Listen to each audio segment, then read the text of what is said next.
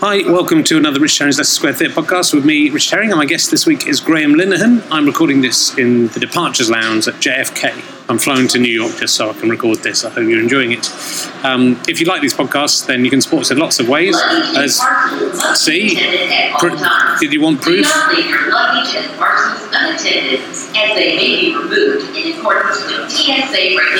is good advice.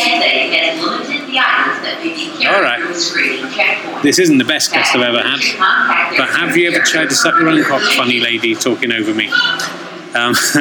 Anyway, if you like these, why don't you come and see us recording these live? We're doing more in October, November.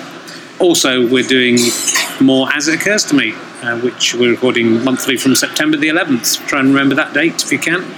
And the more people who come to see those, the more sketches we can make. So go to LeicesterSquareTheatre.com and you can buy tickets for all of those As It Occurs To Me. There's 6 of them, or any of the other Square Theatre podcasts coming up. Anyway, sit back and enjoy listening to me talk to Graham Linehan in Richard Herring's Leicester Square Theatre podcast. Goodbye. Ladies and gentlemen, welcome to the Leicester Square Theatre. Please welcome a man who is currently wondering how old his dental floss is Richard Herring!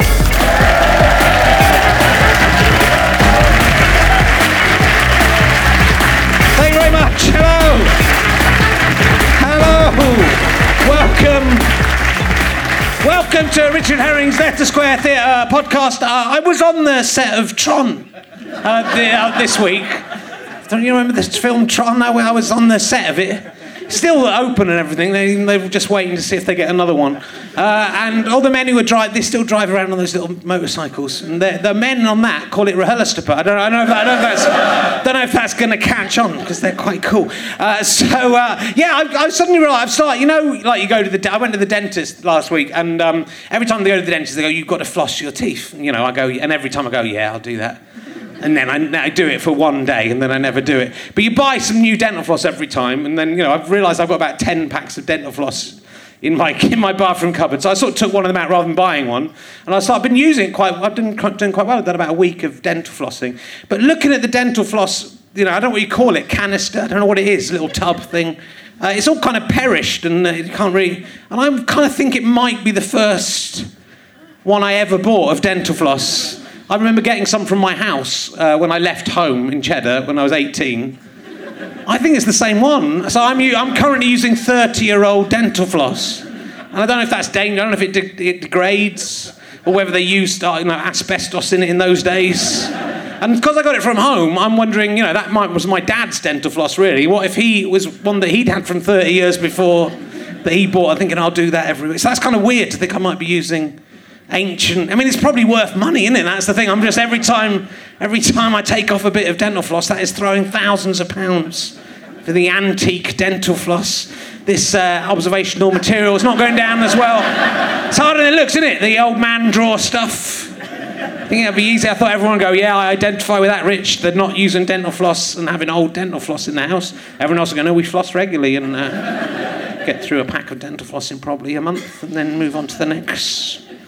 Interdental brushes, it's the way to go. We're still here in the past, reeling from the people who are listening and watching this are in the future.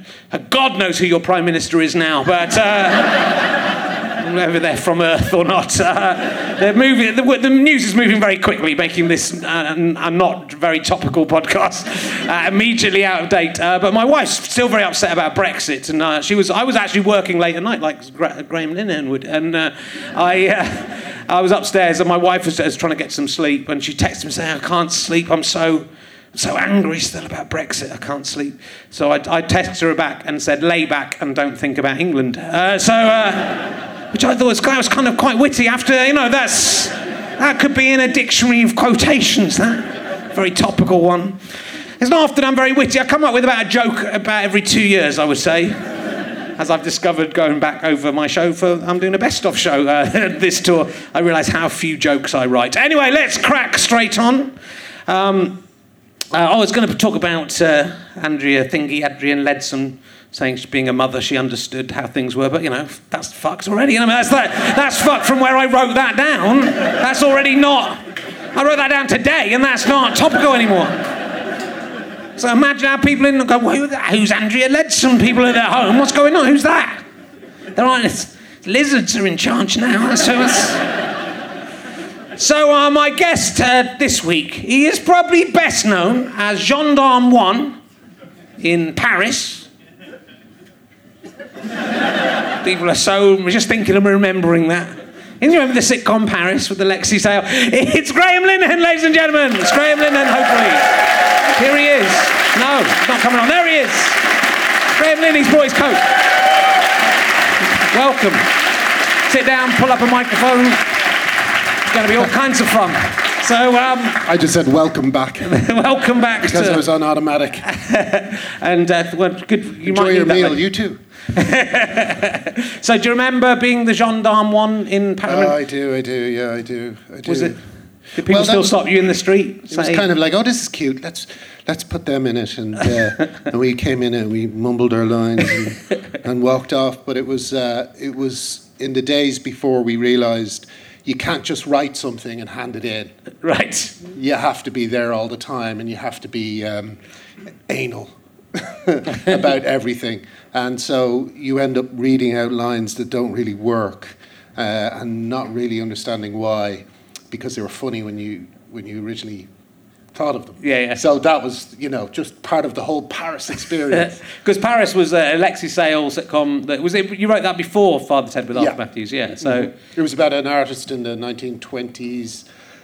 It was just loads of... It was kind of Blackadder, I guess, influenced a little bit. It was historical jokes about Cubism or... Actually, was it Cubism? It was all that sort of thing. And Alexei, the thing we did with Alexei was that we wrote a part that was too, that kind of worked too much with his reputation, So it was very shouty. And it didn't work in the end. It was just people shouting at each other. Yeah. And also, we overwrote by about 10 minutes each show. Right. And they would say, you need to cut it down. And we'd be like, oh, no, we don't, because we were at that stage where you think, we're not going to change anything. And then it would go out, and it would be like 10 minutes too long. And they said, well, you're going to have to lose 10 minutes in the edit. And we're like, well, what did we lose? So essentially, we lost all the jokes, right? Because the only thing you had to keep in the plot. Yes. So it was loads of people telling each other what was going to happen next, and no jokes. There were jokes, but they were confusing and weird because we'd lost lots of the context. So it was, it didn't go well. That's interesting. So that's your. I mean, you'd written sketches and stuff for people like Alexei and Smith and Jones, mm-hmm. and this was your first. Yeah. Step into sitcom, and then that could, that could have been the end, though, couldn't it? Oh God, yeah, we were so lucky, and it was also Channel 4, because and Channel 4, thank God, weren't frightened by the lack of success, and they just commissioned Father Ted while it was still going out. Yeah. So. Did they say, as long as it's not that Paris thing, you can do anything you want? And we were just, from then on, we were just on it.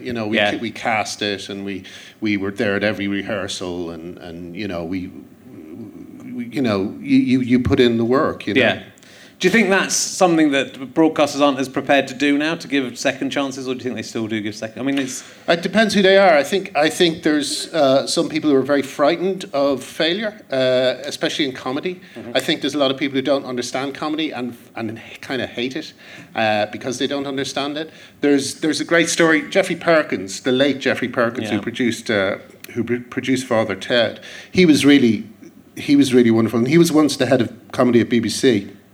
And he said that once he got a memo that was some sort of publicity thing for the BBC. And it said, from the greatest costume dramas all the way down to sitcoms. And he said he once went into a meeting and everybody was discussing how they did. And, they were talking about their viewing figures of whatever it would be at the time. They were big compared to now. Yeah. But you'd be at 10 million, 11 million. And then he sat down and thought, well, Only Fools and Horses, we got 24 million. And, and he just talked a little bit about that. And then they listened to it and they went... Okay, and they just went on to something else. It was just no big thing, And he just, I think he really was unhappy there, I don't know if it's changed, but Shane is in there now, and he's lovely. Yeah. And there's lots of nice people there, but I think the system is a little odd now. You don't you used to bring things to a commissioner and they would put it on the TV. Now you bring it to a commissioner and they work with you to prepare it to send to someone who's higher than them, who doesn't, who's kind of, you know, not really personally involved. Yeah. You know, which is possibly good. I don't know. I don't know if it's leading to better comedy necessarily or better programs necessarily. It's difficult. It's a weird thing. It's a weird, you know, because when we both started around about the same time, and we're nearly exactly the same age. Yeah, and then it was really like, you know, just, here you go, have a go. This is your money, go off and bring something back. So it's, and I feel that in the past has created lots of amazing, that's how Monty Python was created. And it sort of seems weird that everything's done a bit by committee now, and it's you're jumping through hoops. Yeah, it's really weird. And also the money is terrible. I realised recently I would make more money as a failure in America than I am as a success over here. And it's tempting, you go, okay, I can go over to America. I could think of it like kind of retirement and go over to America and consistently fail and make a great living. Or I can stay here and consistently do okay and make a terrible living. Yeah. And it's like, we had to move to Norwich, not just because we wanted to get out of London, although that was part of it, but also because... we couldn't afford a house that was nice enough that was big enough for me to have an office in there and be away from the family. We were all on top of each other. Yeah. And the house prices were just getting crazy. And that's another thing about the past. Like, there was a time when you could come to London. I don't know how you guys are finding it, but you could come to London and live quite cheaply somewhere. And, we were writing sketches and we were writing stuff for radio. We were getting no money, just little dribs and drabs of money. But we were able to survive, I would sell records because I was a music journalist as well. Yeah. And all these little things kind of carried us through. And I don't know if that would be possible now. No, I can't imagine it is, It was. There's nothing to sell. You can't sell MP3s. No. So. You've got to give everything away. That's the problem. Yeah, these days. Yeah. You work hard on something and then it's all... Well, when I say work hard in it, I've written down some stuff in this book this afternoon. Then I just come and chat with people. It's good. So you... you know what? That's when I promised Richard I wouldn't talk about anything that I would ask to get cut out. But me complaining about money is probably going to be on the back burner. I don't think people... Oh, I think I'll listen to Graham Linehan complain about how little money he's making. What a relaxing way to spend the afternoon. It's in. We'll listen to her a little bit. You grew up in just outside of Dublin, on the outskirts of Dublin. In Dublin. Dublin, yeah. Mm. Did you have in the city? I wasn't running around in rags and nailing horses to walls. No. Did you ever visit? That's what they do. That's what they do. They get bored with a horse, they nail it to a wall. That was a big phase in Dublin for a while. It didn't end up in the commitments for some reason. Did you spend much time in the Chester Beatty Library in Dublin? In the what? I can't read my own writing, so it might be called something else. The Chester Beatty Library. Chester Beatty Library. No, I don't know what that is. Did you ever go to the National Leprechaun Museum in Dublin? That's so disappointing, that place. They're real leprechauns. There's just one. Yeah. And it's dead and pinned up. He's decomposing. The body isn't, it's actually unpleasant. Did you ever go to the National Wax Museum Plus in Dublin? Is there one? Which sounds more interesting. I thought, that's good. It's a museum of wax, like it's going to be the history of wax. But it's like celebrities made out of wax. Right. Like it's Madame Tussauds, I guess. Yeah. That's kind of what I assumed it was when you described it. I was excited. Oh, what's a wax museum? I was candles. I was booking tickets to go to Dublin to see it until I found out it was just people. Are you mad? I love museums. It's so bad in London. What do you think it's going to be like in Dublin? It's going to be amazing. It'd be great. It's going to not look like anyone. I'd like to see... lots of celebrities that I don't really know who they are, depicted in wax. My favourite thing, one of the things that used to obsess me and Arthur, we wrote a few sketches about them, was lookalikes. I'm sure you love it as well. Yeah, of course. Like lookalikes, they'll have, some guy who looks a bit like, Ray Winston or something, and then they'll have a guy and they'll say Sherlock Holmes, and it's this guy with a deerstalker hat. and he's with a guy who's got a moustache and a bowler hat, and you're like, that's just the spit of him. How did you do that? But then all the rest are like, you would never know if their names weren't on them who they were supposed to be. And it's really, you can have hours of fun looking at a lookalikes website. I really recommend it. Well, we used to look at the stage, the back of the stage used to have loads of adverts for lookalikes. Yeah. And so that was the newspaper. So funny. When we first came to London, we kind of wanted to, we lived in that. It was me, Stuart Lee, and a couple of other people lived in this house in Acton together when you could afford to, at £60 a week, I think, each. And it was we were obsessed with that. But then we were going to start up our own lookalike agency. I looked a bit like Michael J. Fox. One of our friends looked a bit like Elton John. Right. Stu looks like quite a lot of people, so he was quite good for it. Okay. But then we were going to go Elton John and Michael J. Fox only available together. If you are looking for Michael J. Fox and Elton John to come to your party together and not interact in any way or have anything worked out. But it was, we used to love that. That was lots of fun. Some very funny stuff out there. Happy days. Those agencies are just gold. We used to, if we found a good one, we would try and put them in a sketch. Like there was a guy in Dublin who looked, and I'm not exaggerating, he looked exactly like Harvey Keitel. He looked the spit of him, and to such an extent that me and Arthur, when we saw him in a pub, we would just drink and stare at him. And then one day I kind of made some. I pretended he was in the way or something, so he'd talk to me so I could hear what he said, and it was like this really hardcore Dublin accent, and it was simultaneously, disappointing but also great. So we wrote this sketch where there was these two people having dinner, And they're just talking to each other, And then we were going to ask this guy. We were going to fly him over and get him in this one sketch. And the waiter brings him over, and he goes, "You're Harvey Keitel, sir." And they go, "Thank you very much." And they leave him at the table, and he sits down. And then he goes, "So, how's life?" And he goes, "It's fucking fine, And they go, "Waiter, this Harvey Keitel is Irish." Isn't that a great sketch? Bring me a proper Harvey Keitel. I don't think we talked about this last time, but it reminds me of the Father Ted experience guys who are they're doing the John Cleese has found out about the Faulty Towers one now. Yeah, they always got cross about it. Yeah, yeah. But there's people who go around pretending to be the Father Ted characters. They wait until you've kind of forgotten about it, and then they kind of sneak one on. Right. And then you kind of go, "Oh, could you not do that?" And they go, "Oh, sorry, we've already booked the place." You sometimes get letters that go, "Please don't do this now.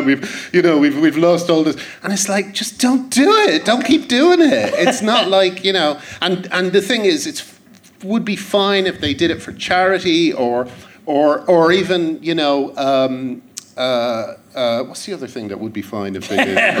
For you, it gave you some money. Gave me some money. Yeah, you haven't got that much. That's what I've heard. Yeah. But, it just kind of is kind of like, well, people might see that and think it's something to do with us, and it's nothing to do with us. But you absolutely assume it does, because it's people using the characters' names and using sort of incidents from someone saying go on. Yeah. So using the catchphrases. I mean, it's kind of insane that can happen. On the last podcast, I couldn't believe that the IT crowd had gone to America without your permission. And you've got a very bad agent. Again. You've got a very bad agent. It kind of happened again. Yeah. It kind of happened again. Oh, did it? What happened? Well, we went over, tried to wrote, came up. I've always had this kind of a view of the American IT crowd. I don't think it's worth taking the IT crowd, going over to the States and trying to make the same show. No. Because I think it will, first of all, there's no history of surreal sitcoms in America. There is, but they're all single camera. They're not multi-camera. The only surreal sitcoms I can remember, you might be able to remember more, are Soap and Married with Children. Okay, yeah. Those, and Married with Children is really broad. So they're the two sitcoms. There's no real the history of American sitcoms is a history of beautiful set design, realistic characters, brilliantly deep characters. Yeah. You look at Cheers, and it's just wonderful. It's so deep and rich. And I thought, and Seinfeld, which is what the IT crowd was badly trying to copy, but my surreal side just kept coming through, you know what I mean? Because that's my default zone mode. So I thought, well, let's try and make the show that I kind of had in my mind when I started, because I always thought it'd be more like Seinfeld, be more realistic and stuff. And so we'll make that. We'll bring them up from the basement, so that rather than this upstairs downstairs idea, the beautiful people are all around them. you know. Right, yeah. And I said, we'll have a few more characters. We'll have some, beautiful, handsome guy and a beautiful woman who are really annoying, and they'll provide conflict and they'll provide storylines, which were always really hard to get going in the IT crowd because people had to go down to the fucking basement to say, hey, I've just come here casually to start a story. But, if it's upstairs, you have more of a flow, and it'll be a different show, it'll be an interesting show. And then I thought, well, how about this? How about we make it not just about the IT crowd, but every person who's not considered worthwhile by the other people in the office, like couriers and, people who are kind of overlooked, and that'll be what it's about. Yeah. So I sat there, went there for a week, I worked with these two writers, we got bullet points, every single beat of this story, right? Every single beat. Completely different storyline, completely new characters. Moss and Roy and a dumb boss, and Jen, someone who doesn't know anything about computers, who comes into that world. That was all fine, but everything else was done specifically to fine-tune it so it would work in an American setting, right? Yeah. So I do that, week's work, go home, wasn't paid, go home. About a month later, get a call, oh, we're just going to shoot your original script. We're going to do the pilot. I was like, what? And also we're doing it for Fox. I was like, fuck off. The thing about Murdoch is, if I can avoid it, I will. And the idea that it's a done deal, and I went, no, it ruined my last Christmas. I was so angry all the time, you know. And they literally were just going to do exactly the same thing that the first pilot did, and copy it shot for shot with new actors. Wow. It's like, what do you have to do? Show them the first one. It's like, look, we've done this. It didn't work. It didn't work. It exists. It might not. It might work this time. Yeah. You never know. They don't. They're very clever out there in America. They know what they're doing. I'll do this quickly. There isn't there's a website called Dirty Britcom Confessions, in which. In which comedy fans. Reveal their sexual fantasies about comedy personages, mainly British comedians. Okay. But there is an international section, right, in which you feature because you're Irish. But so they aren't that good. But there's one. Often these are quite dirty and weird. Okay. Yours are all about how nice and cute you are, and how they'd like to kiss you and stuff. So this is the best one. I wonder how you feel about this. Graham Linehan is such an adorable goofball. That's me. Is that a good start? You're such a goofball. That's how I describe myself to people. I just want to kiss him all over while he tells me funny stories. Do you think that could work? I don't think it would work. Try it now. Yeah. I can try and kiss you all over, and you see how funny your stories are, and how if you can keep your train of thought. So I went to America, and then I led the writers. Well, that's it. So if you're up for that, that's. But we're working on a lot. That's a really tame sex story. It is. It really is compared to. I thought you were going to go somewhere far more. I don't know. Oblique and. I would have liked to, but I can only work with what the public give me on that one. So believe me, there've been David Mitchell licking mayonnaise off of my entire body was my favourite one. It still brings back lots of memories. You're working on lots of things all the time, so it's difficult to keep up with you and which ones are going to happen and which ones aren't. So I didn't know about the IT crowd again. You're working with Sharon Horgan on and your wife, I think. On a show called Motherland, which is about new mums, I guess. Okay. Or mums who are the kids are toddlers. Yeah. We wanted to do something where the kids weren't important. Yeah. So we had the idea that every time you heard the kids, it would be like the teacher in Charlie Brown, right? And so they would just be a noise, or you'd just see the tops of their heads. Yeah. And of course, then when we got there, it was really hard to do. So they're in some shots, right? But it's ostensibly about motherhood. I was telling Richard earlier one of the true stories that the thing we want to do is try and use things that have actually happened, because they seem to be there's something about. True stories. I think Seinfeld had a rule in the Larry David years where they had to be true stories. Yeah. And one of the things we heard was there was this nanny who was taking care of a baby, and the mum was driving around town one day, and she saw the nanny with the baby begging on a corner. And it's like, whoa, that's half an hour. It's good they're doubling their income, aren't they? Maybe more than doubling. Yeah. It'd be bad if they're making more money from the baby than they're making from the mother. Yeah, maybe their nanny should pay you to take the baby. They should. If they gave you a cut, it wouldn't be so bad. Yeah. They're looking after your kid, they're getting out your hair. Yeah. And they're earning. They're bringing in the moolah. And if you've got, they've got a nice kid. It's kind of insulting because it's sort of saying that baby... Could look like it's a homeless person's baby. Yeah. Do they dirty the baby up? I think it's a cuteness thing. And a cute baby. Oh, she looks very well cared for then. So let's move into some emergency questions. Already? Yeah, no, just because they're fun though. It's just, and then because we just have to mix it up a bit. Okay. Have you ever been in the vicinity of a Bigfoot but not seen it, but sensed that it's watching you? No, I haven't. No, sorry. You sure? Can't think of a funny answer either. No. I mean, it's not really an answer. If it's happened, then that's the answer. William Gibson said a great thing the other day. He said camera phones made UFOs disappear and police violence appear. That is very true. Lots of people have been nicking my emergency questions, and it's a shame, though, isn't it? There's a little bit of sadness about that because in the old days, even as recently as the 70s. Yeah. But Steven Spielberg made Close Encounters, which I remember when I was a kid was just the most thrilling thing ever. Mm-hmm. But you couldn't really make a film like that now because everyone would just go, well, why isn't it on telly? Why aren't there... Do you know what I mean? Yeah, why don't all these people see it on telly? Why isn't it being filmed on camera phones? There's so much stuff that's like that. That's like...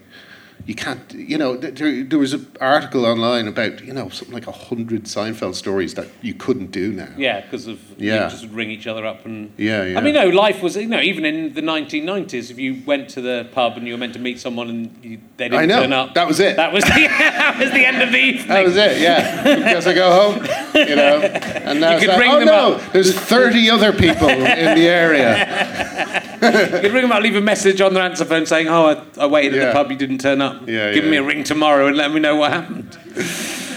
Yes, we had phones back then. It's another thing, but it's kind of crazy. That always used to frustrate me when people used to moan about Twitter and Facebook and social networking. I mean, I know they've all got their problems, I mean, Twitter is actually probably poisonous in a lot of different ways, I'm beginning to realise. But the thing that always bugged me was that people weren't interested in admitting that it had completely changed the human race. Yeah.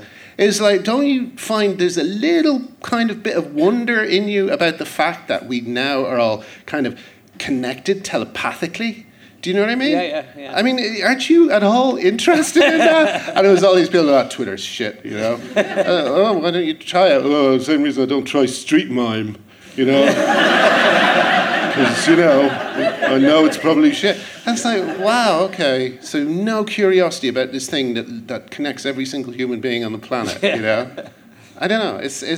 Although I wonder, you also think, is all the kind of craziness we're going through at the moment, is that because of... I sort of feel it's like Twitter's, finally gained sentience and come to life and is a beast that is destroying it. Because I think all the politics, it comes from reality TV and Twitter and I think voting for things like the X Factor has changed the way people's minds work with those things. So people can go on Twitter, Donald Trump can come on and just say the opposite what the truth is. Can defend himself saying, I'm the one standing up for, he's been accused of raping a child, but he's going on about Hillary Clinton's emails all the time. No one's going, we're going to just go on things that are accusations, Donald. Maybe we can. But I don't blame Twitter and things for that. I blame the media, the mainstream media, which it's like there's two groups of people now. There's people who are plugged in and know that stuff is happening, bad stuff is happening. And then there's people who are getting their news and information from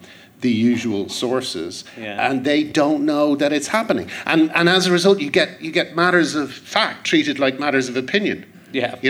So you'll have someone, well, this guy, here's Donald Trump, right? And Donald Trump is saying, Hillary Clinton killed the Beatles, you know? And then what do you say to that?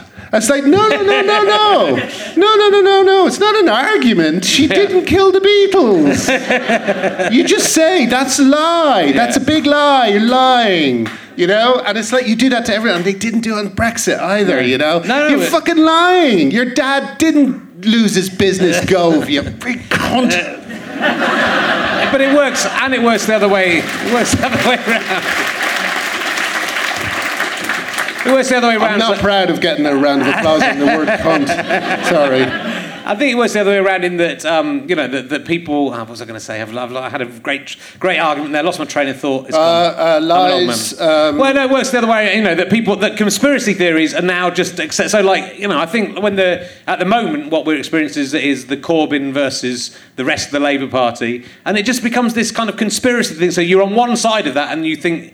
And everyone just goes, oh, that's a conspiracy, or all Labour MPs are Blairites, apart from Corbyn, and you know, or anything that's in fact a conspiracy theory becomes accepted as real. Everyone thinks the BBC is biased. Mm-hmm. Every single fucking political group thinks the BBC is biased, and it's like they're not biased. It's just because they're not pointing out facts, and as a result, you think they're biased. Yeah. But if you point out facts, if you say, like someone said, right-wing news is basically fan fiction. Right? You know what I mean? It's presenting a view of the world that just does not exist, okay? Whereas news, as it should be, is just facts, you know? And the thing that really annoys right-wingers is that facts are left-wing. No, I'm not the first person to say that. Facts are left-wing. Do you know what I mean? If you increase the amount of information about sex to kids, if you increase the availability of contraception, if you do all this sort of stuff, you will bring down levels of abortion, right? But they don't want to do that because they're more interested in making people, you know, feel bad about themselves. And as a result, you know, the stuff that's been proven is just being ignored. Like same with drug, what's the word?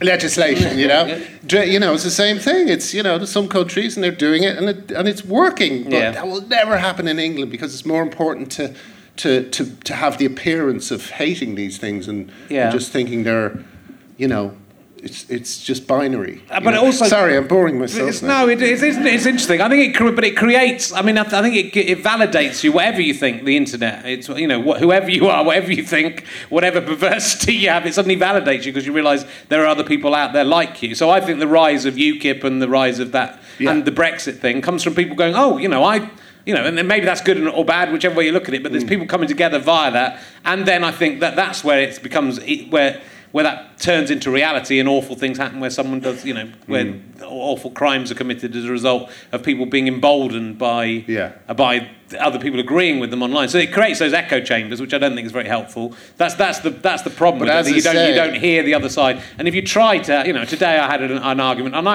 I don't really know what I think about the Labour Party, but I'm kind of interested in debating it. But if you try and talk to anyone about it, it's just very much like, no, I'm all for Corbyn, and it's everyone else is against Corbyn, and Corbyn is great, and everything else is evil. There's no like, is there any suggestion that he might be bad for the Labour Party? Absolutely. No, he's not. You know, so you get into those things, and then you just get frustrated talking to each other because you're not going to change each other's minds. Yeah. It's not the right place for these things. But I think that a lot of, you know, I would imagine a lot of newspapers, journalists and broadcast journalists are depressed because they think they're being usurped by all this technology.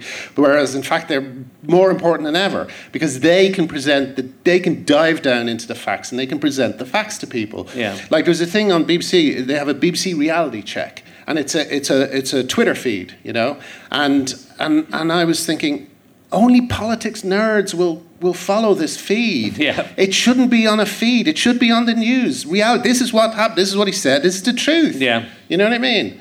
Sorry. Well, I mean, it's incredible. The whole Brexit thing is incredible. The number of lies that, you know. Actually, I had an argument with someone saying, well, there were lies on both sides, and I said, well, what are the lies from the? From the Remain side, and he said, David Cameron said there would be World War III if if we leave. I said, well, did what he? Time is that? I said, and he was going, it hasn't happened yet. That's what I was saying. Like, things already seemed to be going quite bad economically. It would suggest that this was, you know, those economic experts were correct. But you know, I'm prepared to give it some time and see what happens. But then someone else came in and said, well, actually, what, you know, I think David Cameron made a comment about national security that I think he said that Europe is safer from world war as a result of being together, which is obviously true. Yeah. And then the exit people said, David Cameron's saying that there'll be World War III. So the guy who was quoting me this fact after I said to him, just come back with one fact. He said, one line that they've told. It took him ages. He said, I'm not going to trawl the internet for the final. I'm not asking you to trawl the internet, just find one line. And then he said, oh, they came back with this. And then I said, can you tell me what speech is? I'm not going to go and trawl the internet to find out what speech the thing I've just made up has come from. But it turned out it was a lie from the exit people anyway. So it's, when you're dealing with stuff like that. But it was Cameron. Cameron, so it's slightly different. Well, I mean, I can't get. Yeah, but he hadn't actually said it, so he hadn't actually lied. Oh, it was a lie that he said. It was a lie that the exit people had said that he had talked it up into a lie, and he hadn't ever said anything like that. Right. He basically said it'd be more peaceful if we were. Again, all you need is a kind of reality check. You know, this is true. Like Trump is just amazing. I mean, Trump, the lies that he's broken through so many barriers of discourse, of political discourse, that it's like, it's almost like a bull has run through a stable and created this huge hole through each part of it, and you're just looking down. Oh, look, you could just walk up there now. And that's what it's going to be like for all these politicians in the future. They're just going to be able to lie, and then they know that the BBC will go, or whatever news channel it is, because the balance thing is everywhere. RTE had to recently apologise for something I did with my wife, because we went over to speak about our experience of fatal fetal abnormality. We had our first pregnancy. We it didn't happen, you know. Yeah. And luckily we were in the UK, and the NHS, you know, told us what to do about it. You can't get that in Ireland, you know. And so we talked about it on this show. And RTE had to apologise because there wasn't an opposing view telling us that my wife should have born the child for 9 months and then watched it die as soon as it was born.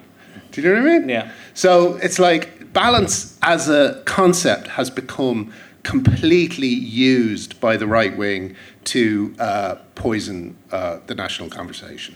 You know? Yes. No, I think it has. But also because it makes good TV, but also because you sort of think you're getting a balance. You'll take someone, even if you have a balanced thing, it'll be someone from UKIP, it'll be someone from the left of Labour, and maybe one person from the middle. Yeah. But if the truth is, most people are somewhere in the middle. Most, absolutely. Say, you know, I'm just making up, but say 70% are in the middle, and there's 15% either side. If every debate you have a UKIP person and a left-wing person, that's massively misrepresenting that view, and then therefore, you know, the people in the middle, who's most people who I think would like to, you know, that's what I sort of feel with all of this. Most people, even if they voted, whichever way they vote in the Leave and Remain thing, would like to some way of sorting out so everyone's happy. Well, this is what I don't know whether there's. I don't think a second referendum is in any way realistic. I've been following it a little bit, and it seems that it's not. But the thing that really annoys me about the referendum is that it wasn't fought on facts, and as a result, no one really knew what was going to happen. And and you can see this, like, I never saw a single piece, article about what would, I mean, I'm sure there were some, but they should have been much more spread about. Like, what would happen to Northern Ireland when we left the EU? Because the border's going to go back up, and you're going to have soldiers searching people as they go across the border the same way they used to. You're going to have a lot of pissed off people in the north who want to be part of Ireland, and there's no more free movement. You're going to have a lot of pissed off people in the south for the same reason, you know? Yeah. And it's crazy that I only saw an article about this after the fucking vote went through. Yeah. I hadn't even thought about it. I'm Irish and I hadn't even thought about it. Well, they really got the debate going after it had happened. They really started putting everything on. It kicked up a notch. It did. And everyone went, oh, God, it would be quite bad if we left. But if they give them another chance, let's not vote for that again. Yeah. But, I mean, but also, everyone voted for different things. So lots of people vote. Some people are voting because they want sovereignty, whatever that means, and they believe that we don't have that. Some people were voting because they thought that immigrants were going to leave. I think they thought leave meant that immigrants leave. Yeah. And That's generally definitely the case, at least for some people. They had those trucks that said go home. Yeah, yeah. Theresa May had trucks around that said go home. So posters that say leave may well be part of that same campaign. Yeah. You know? So, so none of these people are going to get exactly what they want anyway. So now there should be a referendum saying, what were you expecting from the left? Let's have a vote about that. But, no one's actually going to get what they want, I think, from it. So it's a real... I mean, it's such a disaster. Whichever side you're on, it's just awful. It's interesting that Theresa May has placed herself... Apparently today she said, we've said we're leaving, let's make it work. And I kind of think that might be an opportunity because you need a centrist party who says, fuck you, no, we're going to represent all the people who voted to stay and the people who wished they'd voted to stay. Yeah. And it would be good if that could be set up in time, but, that's not... But as you see within the Labour Party that can't even agree between itself what it thinks the Labour Party is. Yeah, so that's a starting point. I joined Labour because of Corbyn, thinking, oh, this is great, but now I'm beginning to get a bit, very nervous with it. Because, I don't know, they seem to be fighting battles of the 70s and 80s. Rather than fighting what's going on now. And people say, he's got a Snapchat account. And I don't think that makes... I think he's But I think the whole country's... we've done a Goodnight Sweetheart on our country. We said only Gary Sparrow is staying in the present and everyone else has got... Why are you obsessed with Goodnight Sweetheart? I just got obsessed with Goodnight. I love sort of time travel stuff, but especially when it's wrong, though, So that's I'm infuriated by it, right, and want it to be properly done. Yeah, yeah. And I like Goodnight Sweetheart, because I think it's a missed opportunity, because I think it's really interesting if you could travel back in time. And know you could have an affair with someone and know you would never be caught. Would you feel guilty, or would you still feel guilty about it? Does your wife listen to the podcast? Yeah, absolutely. I think I wouldn't want to do it, but he's not conflicted in the... My problem is I go back in time and I would have the affair and then I come back and I tell my wife about it. Because I'd be crying, I'm so sorry. Well, exactly. He isn't conflicted. He isn't upset about it particularly. Yeah. He isn't going great either. So I think there's a real interesting... psychological thing in whether a human being, if they knew they couldn't get caught, would they still feel guilty? And it would depend on the person. I have a weird recurring dream. Yeah. Where it's not the same dream, but I have the same history in the dream. Right. And the history in the dream is that I have had an affair. Right. So I'm in this dream and I'm going, okay, I've had an affair. So I haven't told Helen about it. Why haven't I told Helen and stuff? And then I wake up and the new reality is like, oh no, I haven't. I have to kind of talk. Have I had an affair? No. But it's a really weird thing. It's like I've got a history in a dream. It is weird when those, because sometimes I think, did I just have a very long dream where it felt like that was, but there were dreams that sort of refer back to other dreams. Yeah, to past. And so you sort of believe in the reality of it. Yeah. Do you remember when you wore the cheese hat? But I once had a dream that as a kid, I'd murdered a small girl and buried her in the hills in Cheddar. Wow. And I woke up and I thought, did I do that? I had to really think hard, and then I wonder if I did do it, and I've repressed it apart from in that. I was a kid as well. It wasn't like I was, so it was a kid killing another kid, and then my dad helping me to bury him in the hills. No, I haven't been caught, have we? This could be the moment. I don't remember any little kids going missing. No. It was Somerset. People didn't probably know how many kids they had. Have you looked at papers near where you used to live? But I often have those kind of weird dreams where you... Yeah, history. Maybe it comes with age. I mean, you're 49. I'm nearly 50. Right. Like 50 next year, but like maybe you... I'm 48 actually, Graham. I'm 49 tomorrow. Maybe you develop a kind of a kind of parallel history in your dreams. Like maybe that's a persistent thing now for you in all the rest of your dreams. Oh yeah, I'm Richard Herring. I'm a comedian. I killed a kid. Got away with it. And I opened my big mouth. But it was also... This is probably a dream, right? So as long as this is within... if this is within the dream... That's a great moment. That doesn't happen a lot. But when it does... Oh, sorry, did I interrupt you? No, go. Sorry, sometimes I'm so tired. I just bliss out. But that's a brilliant moment in a dream where you are in terrible trouble and then you realise it's a dream. Yeah. That's the best feeling. Oh, God. You've killed a kid and you're like... Oh, I haven't. Oh, whew. woo! I've had dreams that I've realised it's a dream, but then not been able to wake up and not being able to escape it. And really? Then, yeah, I had lucid dreams occasionally. I had one really long dream that I kept waking up, but then I was still asleep. Oh, right. My experience of that was kind of pleasant. I've had lucid dreams where I've kind of realised this is a dream. I'll have a look around. Yeah. Okay, I'll ask you another. It was good that emergency question worked very well. I can't remember what it was, but whatever it was.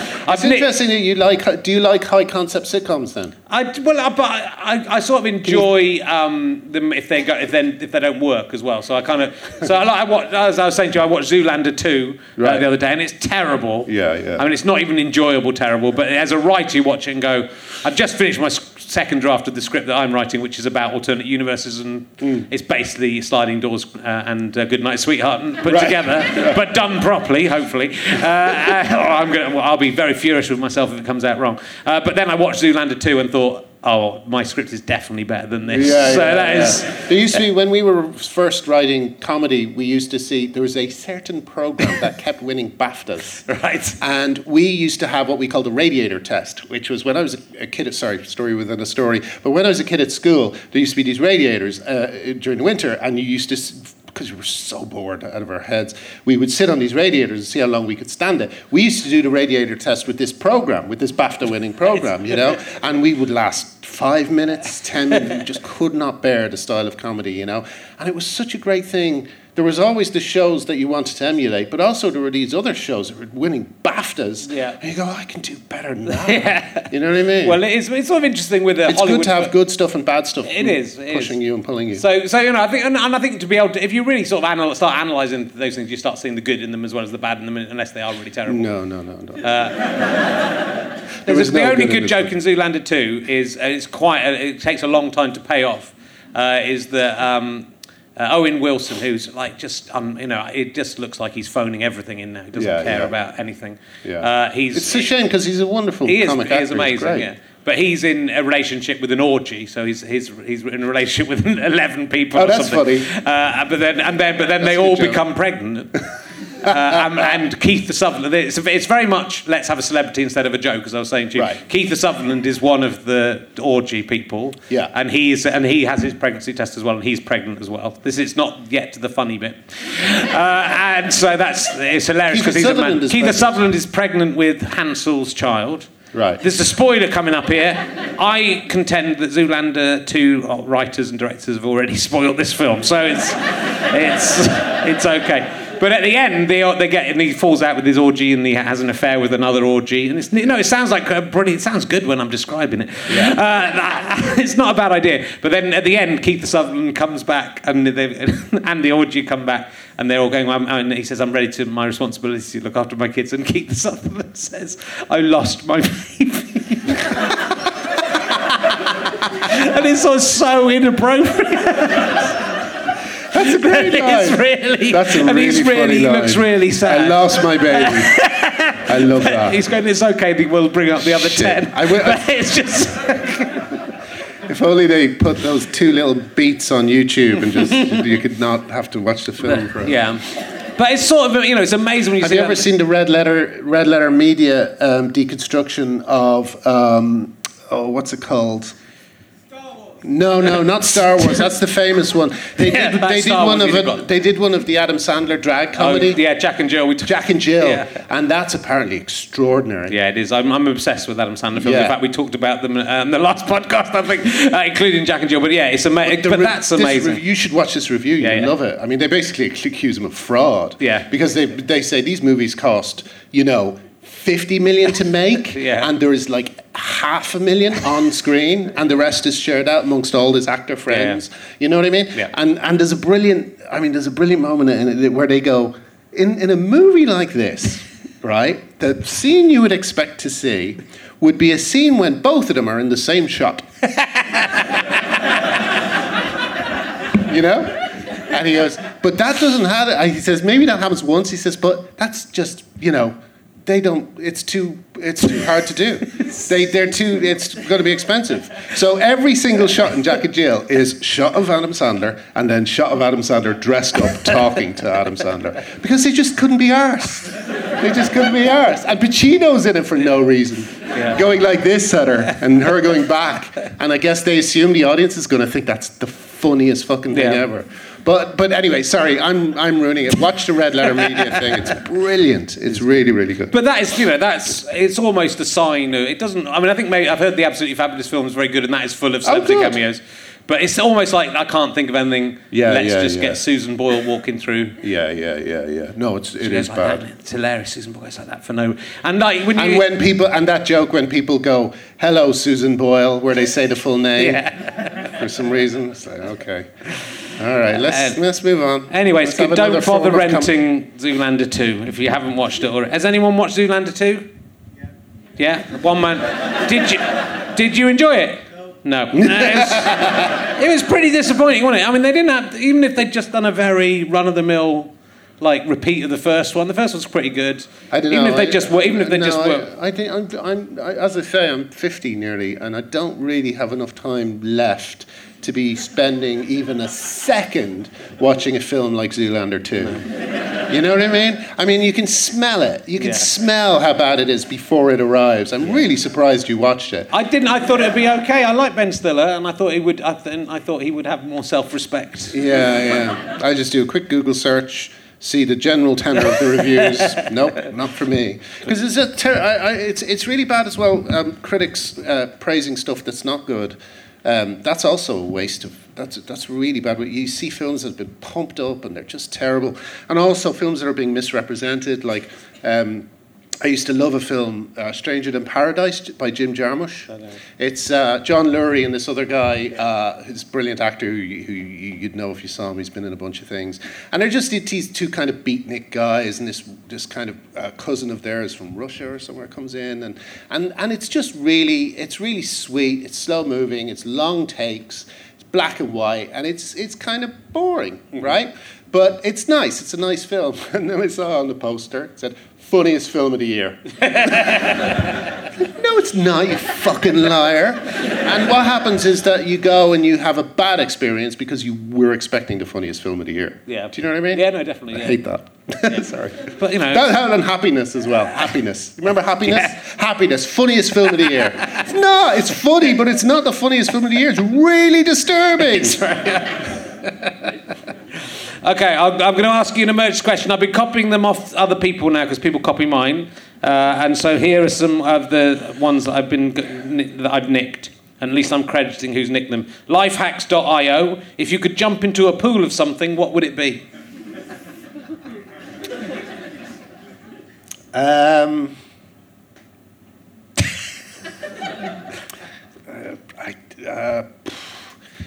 Chocolate.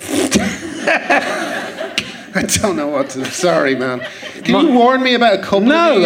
No, I'm not this... I might come up with something good. No, it's good when you This isn't going to be as good as the Armando one. Believe me, we keep down this road. It's better that you went... Chocolate. That's seeing a great comedy mind at work there. And that is all part of it. MarshallJonesJr.com. Have you ever tried sushi? Yeah, it's nice. Yeah, it is. It's amazing. I only realised how good it was quite late in life, and then I realised, it's the most delicious thing in the world. It's amazing. Because you think rice and fucking fish. Yeah, raw fish. It's Dr. Steve Brule bit when he eats sushi for the first time. He just kind of spits it out, laughs at the idea of it. I'm not a kitty cat. Anyway, sorry. Dr. Steve Brule is... Anyone fans in that in here? Yeah, good. Sorry. Oh, this is a new one. I don't know what kind of crowd you are. I can't really see. This one is a new one I have to ask from last week's podcast. It won't mean much to you, but I still want you to answer it. Okay. Who would you rather died, Windsor Davis or Matthew Crosby's wife? Who would I rather die? Died, yeah. Windsor Davis from Never the Twain Shall Meet. He's still alive, I think. Is he still alive? We had him in Paris. Did you? Yeah. Yeah, I was so excited. I was so happy about it. I think he's still alive. He came up last week. I've never ascertained, but let's say he is still alive. I think he is. Or Matthew Crosby's wife. Matthew Crosby is a comedian from Pappy's Fun Club. Right. His wife's a nice young person. She's a very pretty, very talented producer. This is kind of like if you could save a burning, save a child or the works of Shakespeare from a burning It is a little house. Bit. So really, you want me to say the man who's lived his his full life and his nearly dead anyway. I want to know. No, I'm going to go for the wife. I think it's probably the right choice. I felt you manipulating me. I didn't like it. And this is one I wrote today. Where do you stand on transubstantiation? I'm against it. Oh, yeah. Good. So you used to script doctor for films and other people. Do you do that sort of stuff anymore? No, it's really hard work to get because, right. I mean, I think you have to...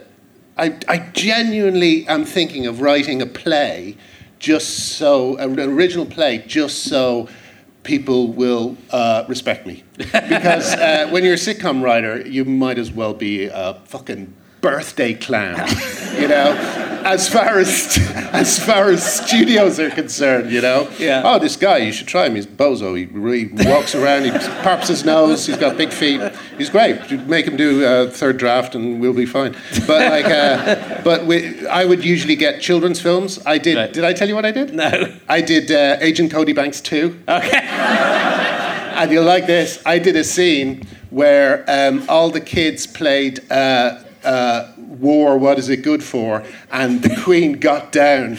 I wrote a scene that had that in it because I knew they'd love it. I knew that they're going to think this is the best thing. The Queen, war, what is it good for? And the Queen doing this. Brilliant. Here's 10 grand. I mean, really, it's the easiest job in the world because I mean, that's one reason why I wanted to do it. Yeah. Because American films are genuinely often, you know, if they need a writer to come in at a certain stage, are often very badly written. Yeah. I mean, you know, some are okay, and also a lot of the heavy lifting has been done. They've got a story with a beginning, middle, and end. You know, that's fine. But the only thing you ever have to do when you do a rewrite is you just have to do the show don't tell thing. Yeah. You know, I mean, are people familiar with show don't tell as a concept? Right, okay. So that's all you have to do. Someone comes... No? Okay. I quite like not doing it, though. That's a percentage. Let's not tell them. Let's show them. That's a percentage of your audience at home as well. We've got to do it. Show don't tell means if I was writing a scene where I got angry with Richard here, I don't write, I'm very angry with you. I write, I kicked the table, he kicks the table over and smashes Richard in the face. That's showing that I'm angry rather than telling. And that's what every script lacks. It's full of people telling each other the story, you know? And all you have to do is go in and say, well, how do I turn that into a dramatic, you know, moment? And and it's just kind of easy because, as I say, all the heavy lifting has been done. Yeah. And it's really lucrative. You get a load of money, you don't put your name on it, and, you know, you do quite well. But, you know, I only get asked to do children's movies and movies set in Ireland. They asked me to do that one... oh God! They begged me to do it. It was a romantic comedy with what? Leap year. Is that the one in Ireland? Yeah, the Amy thingy. Yeah, Leap Year. They begged me to do Leap Year, and I saw the trailer and there was a line in it. It's the bloke still in there trying to beg you to do it. It's Leap Year. Will you do it, Graham? Will you do it? Isn't it out? I don't care. Come back and do it. But there was a line in it, and they were going, and it was something like, "Wait a second, we're going to have to drive all the way from Wales to Dublin." You know? And I thought, wow, that's what I would have had to do. That's what I would have done on the rewrite. I would have just crossed that out. You're putting our car on a ferry for quite a long time. So, you know. I had to start saying no to that type of stuff because the only thing I said no to yes to recently was I just did a tiny, tiny bit of work, like a day on Paddington. And I have to say, I didn't really realise from the script how charming it would be.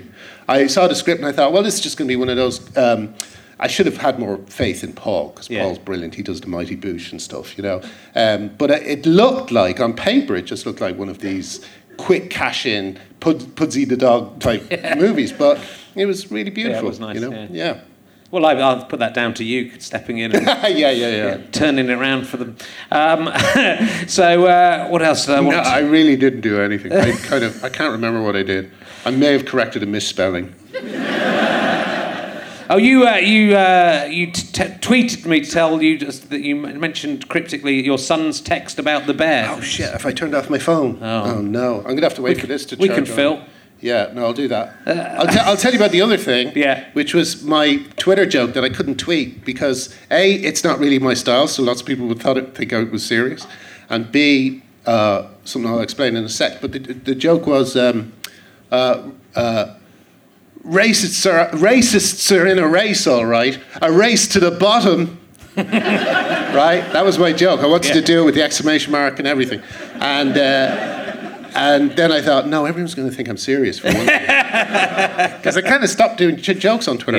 And the other thing I realised was, you know, I literally had it and ready to go, and I was thinking about it. Well, should I do this? Should I not? And then I heard that a place near us had been firebombed because the family were Polish. Yeah.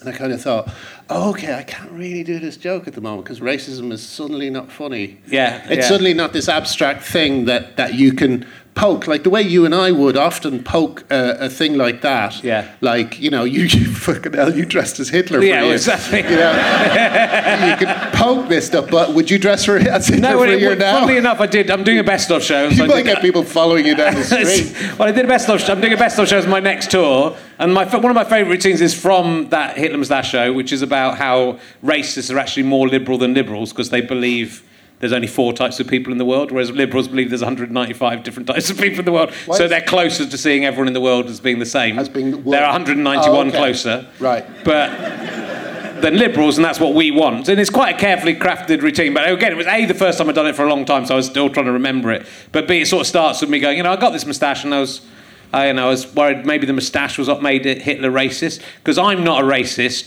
But, you know, when I had the moustache, I wondered if maybe racists had a point. And usually, you're getting a laugh, and everyone's going, oh, shit, where's he going with this? And then even so, the routine's quite carefully explained, but it uses some of the racist language in it. And it's, you know, I'm very proud of the routine, but it was a very, very different atmosphere doing it. And it didn't work at all, whereas it always worked before, and it didn't work. And I think that might just be now, and that hopefully it will pass. But yeah, it was. I mean, that whole show, I did then a big bit of saying, that whole show was actually about how we should vote to stop right-wing politicians gaining prominence. So that fucking worked. Right,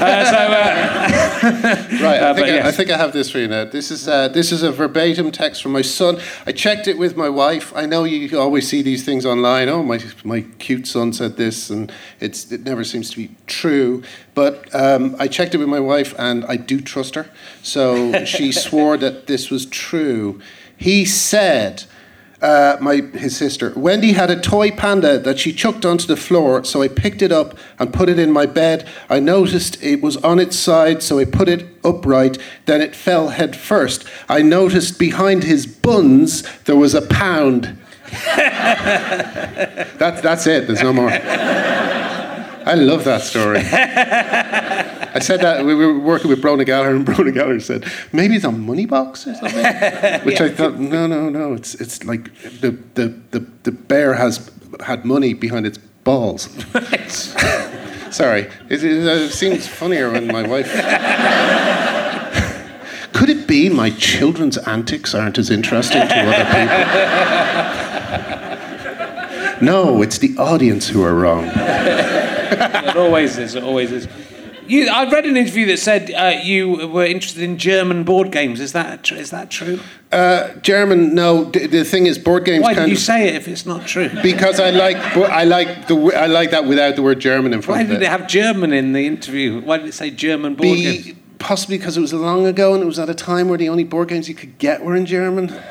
So what time was this? About 10, 15 years ago. About Monopoly. Oh no, not fucking Monopoly. These are good games with. What kind of board games do you play? At the moment, I play a card game called Netrunner, which is like a 2-player game that I play in clubs with nerds. Yeah. And I play.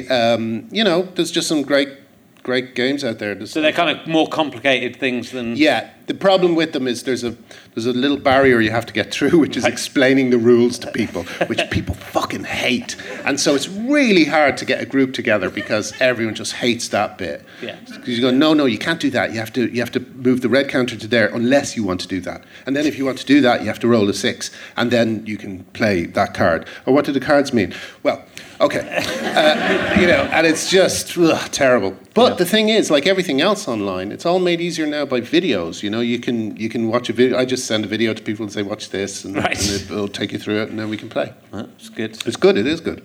I was playing, my daughter's got, who's 17 months old. Very cute. I could tell you a few stories about her. She's got her first board game, which is, it's a big dice with all different colours on it. And you roll them, and then you pick up a card, and you have to do what it says on the card. And I felt that was too... I was almost like, this is too complicated. As we started putting together, this looks difficult. But it was easy. You'd have to go red, make a smiling face. Right. It was easy. That was easy. It was actually easier than it looked.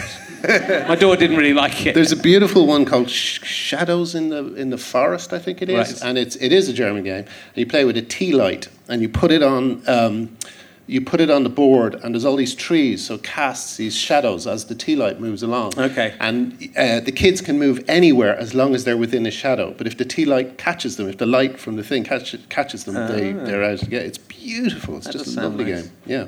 And you still play? I played last time I saw you. We were playing poker with each other. Yeah. About a year ago. That's strange idea. We both got knocked out first. I think we were the best, but we both got knocked out first. That's the problem with poker. Well, someone beat me. Someone beat me by. This is poker. Sorry. Let's go through the whole thing. But are you still playing a lot of poker, or just... No, I used to like playing online, and it seems to have. I used to like single player tournaments or 10-player tournaments, and I can't really do that anymore. I don't really know a good site that allows you to... Is there a good one? I haven't been playing very much online at all, really, yeah. There were a few cheating stories that made you think, what are we doing? We're sitting at home thinking that no one's cheating. I mean, this is real money, and of course they're cheating, you know? So... Yeah, the bubble burst a bit. We did a pilot that was which seemed a little bit too late in the day to take on a poker TV show. It might come back. You never know. Got some free headphones. You get your headphones. Did they send you some headphones? Oh no, they didn't. Bad luck. Yeah. Oh yeah. Could have sold them. Yeah. Yeah. I do like, but I still love poker. It's an amazing game. Yeah. But it's frustrating because you can be the best at it, as I am, and never win. Yeah.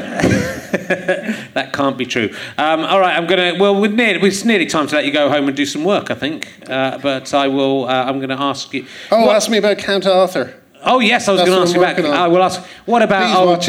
What about old Count Arthur then? My favourite at the moment. I had a brilliant experience. Someone getting off a train who met me, and it was one of these ones that every time someone says, "Oh, are you Graham Linehan?" and I go, "Yeah," and they go, "This guy went. I'm such a fan. I just love your stuff."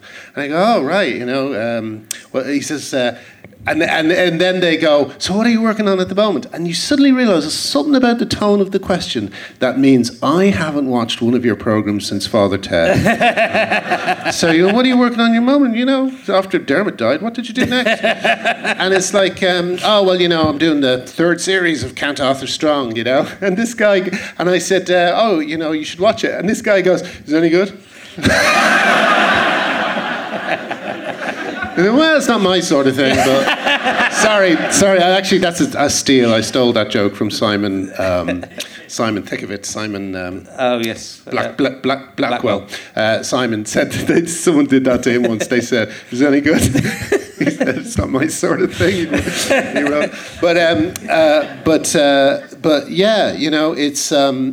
it's kind of. An experiment in seeing if it is possible to write a mainstream half-eight type sitcom that isn't shite. Yes, yeah. And do you direct this as well? Do you? Yeah. You're doing it today. Yeah. I have to rewrite it tonight. Right. And so you're working on one episode this week? I heard a story about you. I heard on... It's not true. I heard... Richard Bowden, my producer, who was your producer, he said you would not know a story at the start of the week and you would write the whole story in the week and film it on Friday night. Well, it was something like Thursday, but on Time Gentlemen Please. How are you still alive? It was difficult, but I was young. I couldn't do it now, but I was a younger man, and it was weird because we did I basically wrote a whole American SAR series more or less on my own, and we got nine more in the middle, so it was 13, and then another 9 added on. So I had to write 9 episodes in 10 weeks. Why didn't you try and write 6 episodes in 20 weeks? Because we didn't have time. Because we spent the first script I probably spent a month and a half on, and then the second, we worked on about 6 of them to begin with, and we had a series of 13. And then, but literally, we were recording them, and then they said we want another 9, and then there's all these people who then get that 9 weeks more work and all this other stuff, and we were getting paid really well for that. We got paid really good money for it, and so and I was young and I was kind of keen, and I write, and I think they were good. I think the ones I wrote in a week weren't any better or worse than the ones I wrote. Really? Yeah, I think they were. Cause I have to have a story. I have to have a really strong story. The week.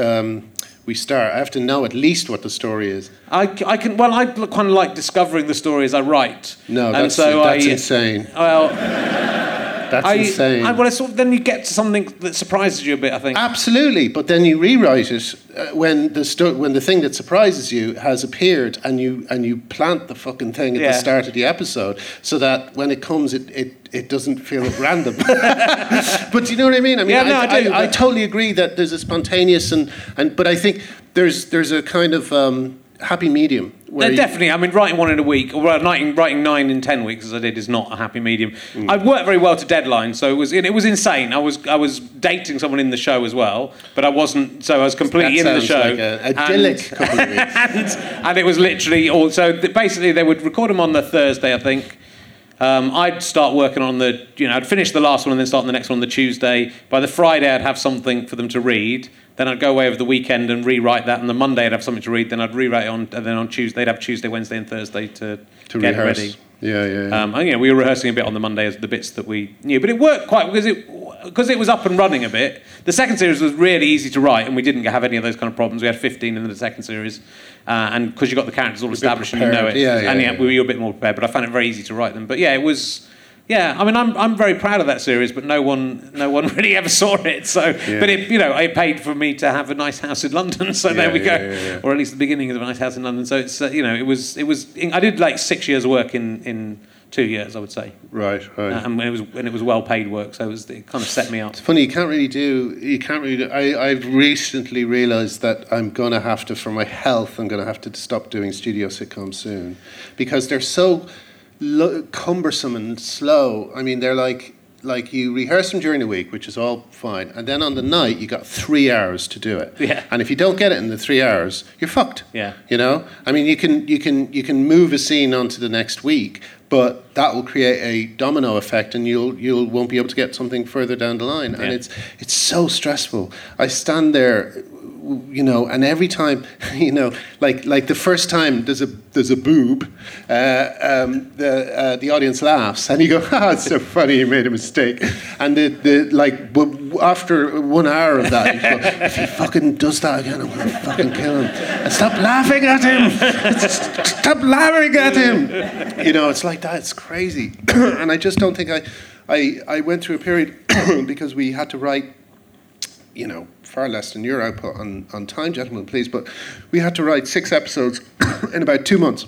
Yeah. And they were rewrites. Sorry, I better have some water. They were rewrites, so it was not too bad. Yeah. But I still got some kind of shoulder problem as a result, and now I have to see a fucking masseuse every week. Right. Because the back muscles have seized up. The ones on the back aren't doing their job. And it's incredibly stressful. It comes on when I'm watching the show. Yeah. When I'm watching it being made, I go like this. By the end of the evening, I'm like the fucking Phantom of the Opera. But after I wrote Time, Gentlemen, Please, it burnt me out, and then I've never really written anything again since then. But that's why you shouldn't never. Yeah. You know what I mean? I do, but I think that's the good thing about being young. I mean, I'm sort of got a pilot scripted now, and part of me's thinking, oh God, if they make it, I've got to write 6 of them. Yeah. So it's like you're kind of going, oh. That's how Larry David apparently felt on Seinfeld. Right. Every series, he just never thought he could do it again. Yeah. But I kind of realised that. One of the things I've always lived by is that if you believe that the well of inspiration is very shallow, it will be. But if you believe it's deep, that will also be true. And as a result, I've been able to... I have to say, rehearsing is now quite fun, because I used to, on a Monday, because you're comparing it to the one you've just done when you've done a week's work on it. Yeah, yeah. On a Monday, you read a script that you thought was in great shape, and it's just shit. Yeah, yeah. Or you... put it on its feet and you realise, oh, no one can move, he can't move over there because this thing is happening, so I have to rewrite this so he can move over to that part of the set. Yeah. And stuff like that. And it seems like a lot of work, and it used to really upset me, and I used to go home and I used to work till 4 a.m, and just really upset, thinking I have to fix this. But then I realised recently that, sorry, this is very technical, I hope it's interesting, but I realised recently we have a whiteboard, and anytime I come to a problem, I write it on the board, and then during the week, we just cross them off one by one. So on Tuesday, there'll be 9, on Wednesday, there'll be 5 left. Yeah, yeah. And then there's usually 1 or 2 that you can leave till the night of the show, and there's something about the adrenaline and the excitement of doing the show that these jokes just pop out, It's brilliant, such a nice... I'm really enjoying it. But that's why I get from stand-up, I think, is that I now write my stand-up shows on stage, more or less. I go on with some ideas, but I improvise them, and that's exactly what happens. Yeah. The stuff, that's why I find writing scripts hard now, because coming on stage, you're doing it for a few nights, you'll knock together a routine in a couple of weeks pretty easily, but also that the power of that, the deadline, the very real deadline of being on stage and having to say something means you come up with a phrase or a joke that you could sit down and try and write for weeks and you would never come up with it, and you come up with it straight away. So that inspiration, I still get it from working. I've never, the deadline, I'm terrified of missing deadlines, and I hardly ever miss them, but I have to be very close to it, and then I'll suddenly be inspired and stuff will come out. So it worked quite well for me, that Time, Gentlemen, Please thing, but it was sort of tough, but partly also we just I for the first time I earned some money, because we'd been doing the double act and that sort of paid off. That by the end of that 10 years we were back even basically. Right. And then I suddenly had 2 years of really hard work where I earned more money than I needed to live off, and it sort of set me up. So I think partly I got to the end of that and thought, why have I worked so hard on stuff that nobody's ever heard of? Yeah. And so I'm not going to do. So I had a couple of years where I kind of just, it wasn't really that I burnt out. It was just I was thinking,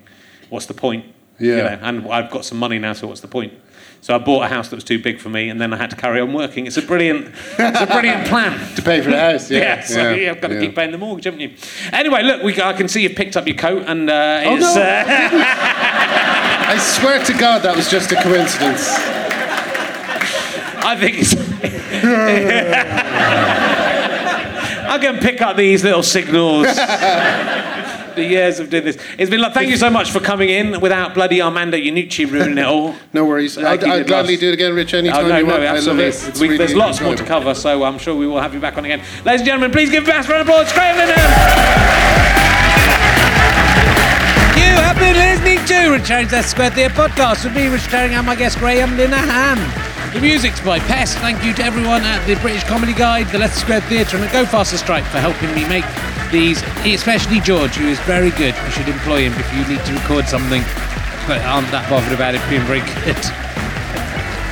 The producer is Ben Walker. He sometimes turns up. It is a Sky Potato, Fuzz, and Go Faster Strike production for the internet. Thank you for listening.